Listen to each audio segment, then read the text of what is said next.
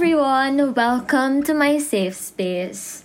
So, finally, we're on our second episode, and before we begin with our next topic, um, I would just like to thank everyone who really showed their love and support sa first episode ko.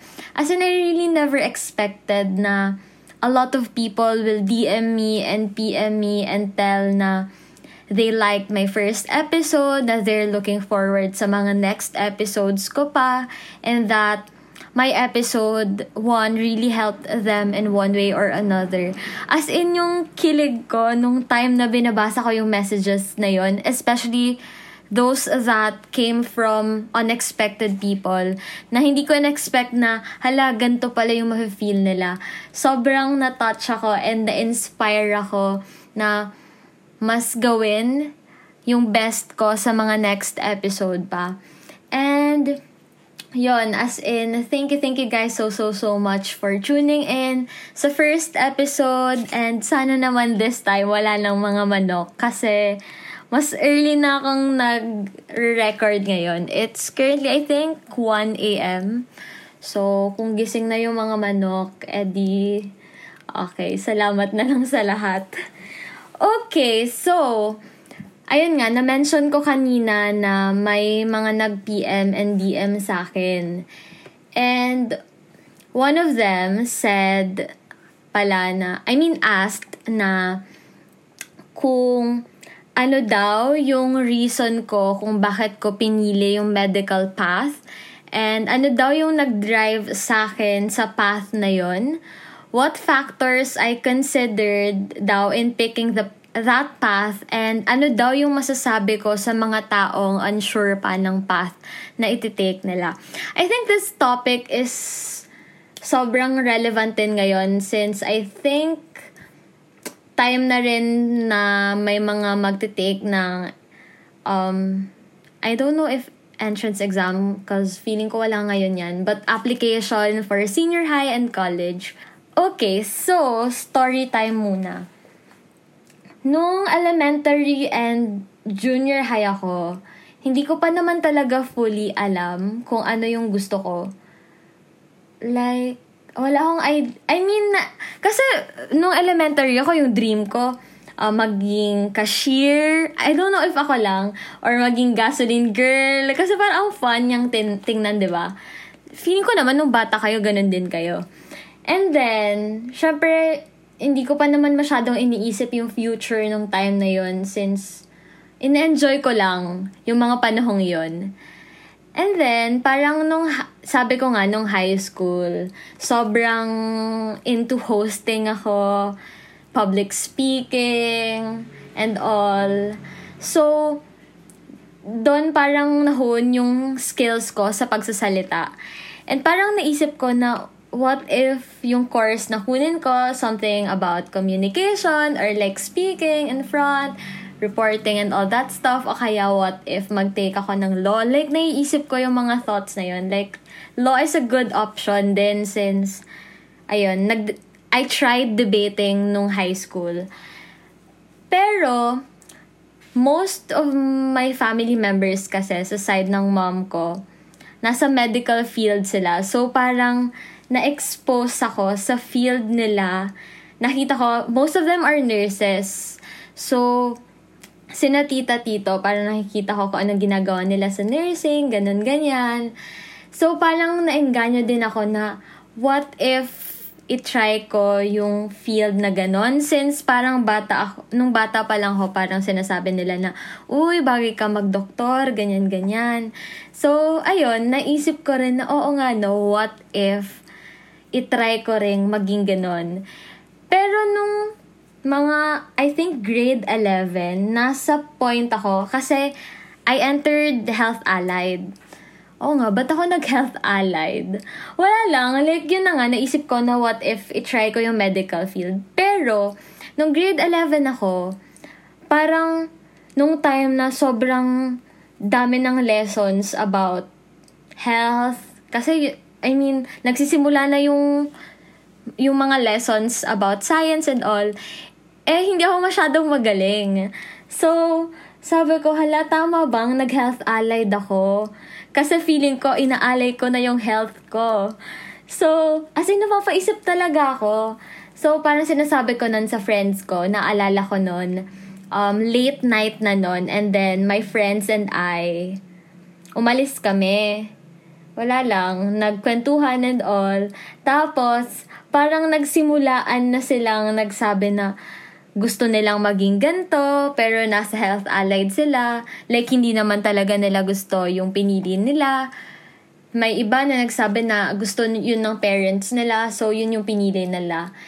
And I was at that point na naging vulnerable ako. So nasabi ko na parang, hala, what if nag-law na lang ako? Kasi parang ang hirap talaga ng medicine. Parang grade 11 pa lang ako, pero ganito na yung nararanasan ko. Paano pa kaya kung sa college na ako? Or paano pa kaya kung mag-medicine proper na ako? Eh di mas mahirap, kaya ko ba? As in, ang daming pumapasok sa utak ko. Pero, ewan ko na rin, like, kahit at some point naisip ko na what if ganto ganyan, nandun na ako eh. I mean, nasimulan ko na. So, parang yung nag-drive sa akin is, baka, baka iniisip ko na baka natatakot lang ako. Baka kaya ganto kasi ito yung nararanasan ko. What if china-challenge lang ako? What if tinetest lang ako na kung kaya, what if tinetest lang ako if malakas ba yung loob ko, ganyan-ganyan.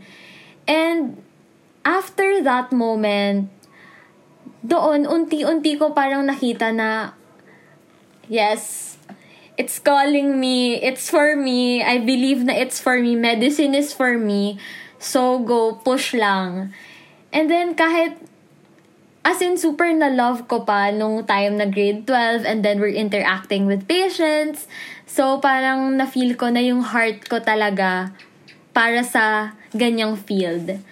And then, ayun, college na. So, I need to pick the right course. Kasi hindi naman siya automatic magme-medicine ako, not unless mag-leap med ka. So, ayun, Nung una, grade 11, pharma talaga yung first option ko. Since na-influence ako nung roommate namin before. Since pharma student siya. Pero, di ko alam, mas nag, I mean, in the long run, mas pinili ko yung medtech as first choice ko. Even if like my family members are telling me na mag-nursing ka na lang. Kasi syempre nga, most mostly sa family namin, nurses. So, parang, syempre, wala na akong iisipin sa books and all because may resources na ako. They can share their knowledge about it since napagdaanan nga nila yon And then, sabi ko, okay, option ko din yung nursing knowing na uh, mahilig din akong makipag-interact nga, kahit impatient ako minsan. But, ayun, parang fun din maging nurse. And, nakaka-inspire talaga yung mga family members ko, sina tita, tito, na nakikita ko kung paano sila nakikipag-interact sa iba. And hindi lang hospital setting, nakita ko rin na you can also be a nurse kahit like sa school, hindi naman siya hospital setting lang talaga na you can give talks as well. And dun parang, OMG, yung, yung love ko for speaking, pwede ko ring magamit sa nursing, ganon. So, parang, okay, good choice din pala yung nursing. And then, the results came, my first choice, which was medtech, Unfortunately, hindi ako umabot because of a subject. I think it was science or math. I'm not sure. Basta, because of that subject, hindi ako umabot sa kota ng medtech. And second choice ko is nursing. And I really did not expect na abot pa ako sa kota ng nursing kasi girl, yung ustet namin, it was super hirap. Grabe, as in, imaginein mo, hell week namin, tapos, diretso, pag-take ng ustet, so like, double kill. As in, lahat kami, nag as in, tinatawanan na lang namin, during the exam, naaalala ko pa, uh, katabi ko nun, I think si Enzo, tapos, isa pa naming friend, basta magkatabi, magkakatabi kami nun. Tapos nagtitinginan na lang kami kasi wala talaga kaming masagot. Wala kaming masagot sa, sa math, sa science, sa halos lahat ng subjects expe- except lang dun sa first part na yung mga ano, yung about sa basta yung basta yung mga tanong sana alam nyo na yun. Pero ayun nga, science and math, sobrang nahihirapan na kami. Like, dude, tumatawa na lang kami. So, as in, hindi malakas yung loob namin makakapasa kami kasi quota course nga, pare. Ang lakas ng loob kong pumili ng quota course, pareho. Tapos, ayun, wala pa akong alam and hindi ako nakapag-prepare masyado talaga. And also, ang kinakatakot ko pa nun is that isang university lang yung inexaman ko. And UST lang. So, sabi ko, oh my gosh, paano kapag hindi ako nakapasa? Paano kung yung dalawang course, hindi ako tanggapin? Saan ako pupulutin? Wala naman akong inexaman na iba. So, as in, nagsisearch na ako noon ng ibang school, kung may nagpapa-exam pa ba, kahit super late na kasi sobrang kabado na talaga ako. So, ayun, nalayo na naman ako. Going back, ayun nga, hindi ako, hindi ako umabot sa kota ng medtech, so nursing. Sabi namin ni Angelo, hindi plano to ni God, kaya tayo hindi nakapasok sa medtech kasi nursing yung para sa atin. So ayun, I did not get into my first course, so I opted for the second one, which was nursing. So maybe you're asking me, nagka-regret ba ako na hindi ako nagpa-reconsider sa medtech? Or did I even make the right decision? So, habang iniisip ko to, na-realize ko na lang that sometimes the push that we need to find our true calling and our true happiness comes in ways that we do not expect. But, syempre, wala namang may gusto na pagdaanan yung grabbing pain and suffering para makahanap ng true calling and true happiness. But you know what? That's reality. I learned na maybe yung isang moment na nakaka-frustrate, na nakakainis, na nakakawalang gana, can actually help us grow in some of the most beautiful way. And these things will pave the way to beautiful outcomes. But you know what? Nasad rin naman ako, syempre, nung nalaman ko na parang hindi nga umabot sa kota ng medtech because konti na lang, as in konti na lang sa, sa isang subject na yon eh di sana pasok na ako. But, it felt like nursing was calling me rin nung time na yon And as in, nung nakita kong pasok ako sa nursing, dude, honestly, hindi ko naisip na hindi pala ako nakapasok ng medtech. As in, nung time na nakikita ko yung results, maybe, ewan ko, masaya ako nung time na yun eh. Na parang, iba yung na-feel ko. Kaya rin ata na pinush ko na talaga. As in, nung time nung interview, I really made sure na mabigay ko best ko because I was that excited na makapasok sa College of Nursing. And that's the time na parang sabi ko, go na, push na. I don't know, pa- parang it's calling me rin eh. And, and ramdam ko talaga siya. And ngayon ko lang nakita na even if walang medtech na nangyari sa life ko, I have a lot of things na grateful ako because of my course now, which is nursing.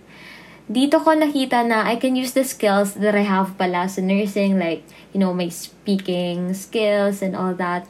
And masaya ako sa con because of the people around me, you know, they make things lighter and more bearable.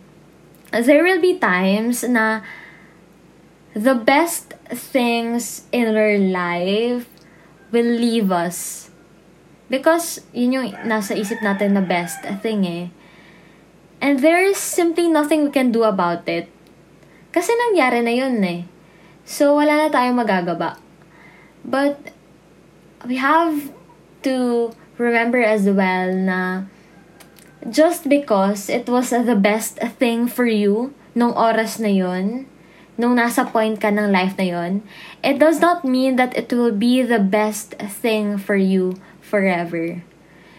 maybe it's also the universe telling you na there is more out there for yourself than you ever dreamed of. And naisip ko na rin na his plans are always greater than mine. Imagine how beautiful and wonderful your life will be if mahanap mo yung opportunity na yon. Imagine. And to answer naman the question na parang, what if daw, if, what if hindi ka pa raw sure sa path na tinitake mo? For me, it's okay. No rush. Actually, take your time to think and feel it after ilang years, isipin mo, happy pa ba ako sa ginagawa ko? Masaya pa pa ako? After ilang years? Kumbaga, yun, you know, questions like that. Sometimes talaga, there will, sometimes talaga may isip mo na lang na parang yung dream course mo ngayon, feel mo pag andun ka na, hindi mo na siya dream. Anyway, sumasabay na yung mga manok. Ang aga-aga, ang weird. Anyway, ayun nga. So, maybe, going back, maybe naman sa job mo ngayon, baka nasa-suffocate ka na, parang feeling mo, hindi na siya para sa'yo, hindi ka na masaya, feeling mo, mali yung pinili mo, and gusto mo na lang sukuan yung kung asan ka man ngayon, there are times naman na feeling mo impractical yung choice mo if you, if you go after your second option. So, you just opt for a more practical one. There are also times na baka you feel lost sa path na tinitake mo. Sometimes, mafe-feel mo na parang yung excitement nawawala na. And that's okay.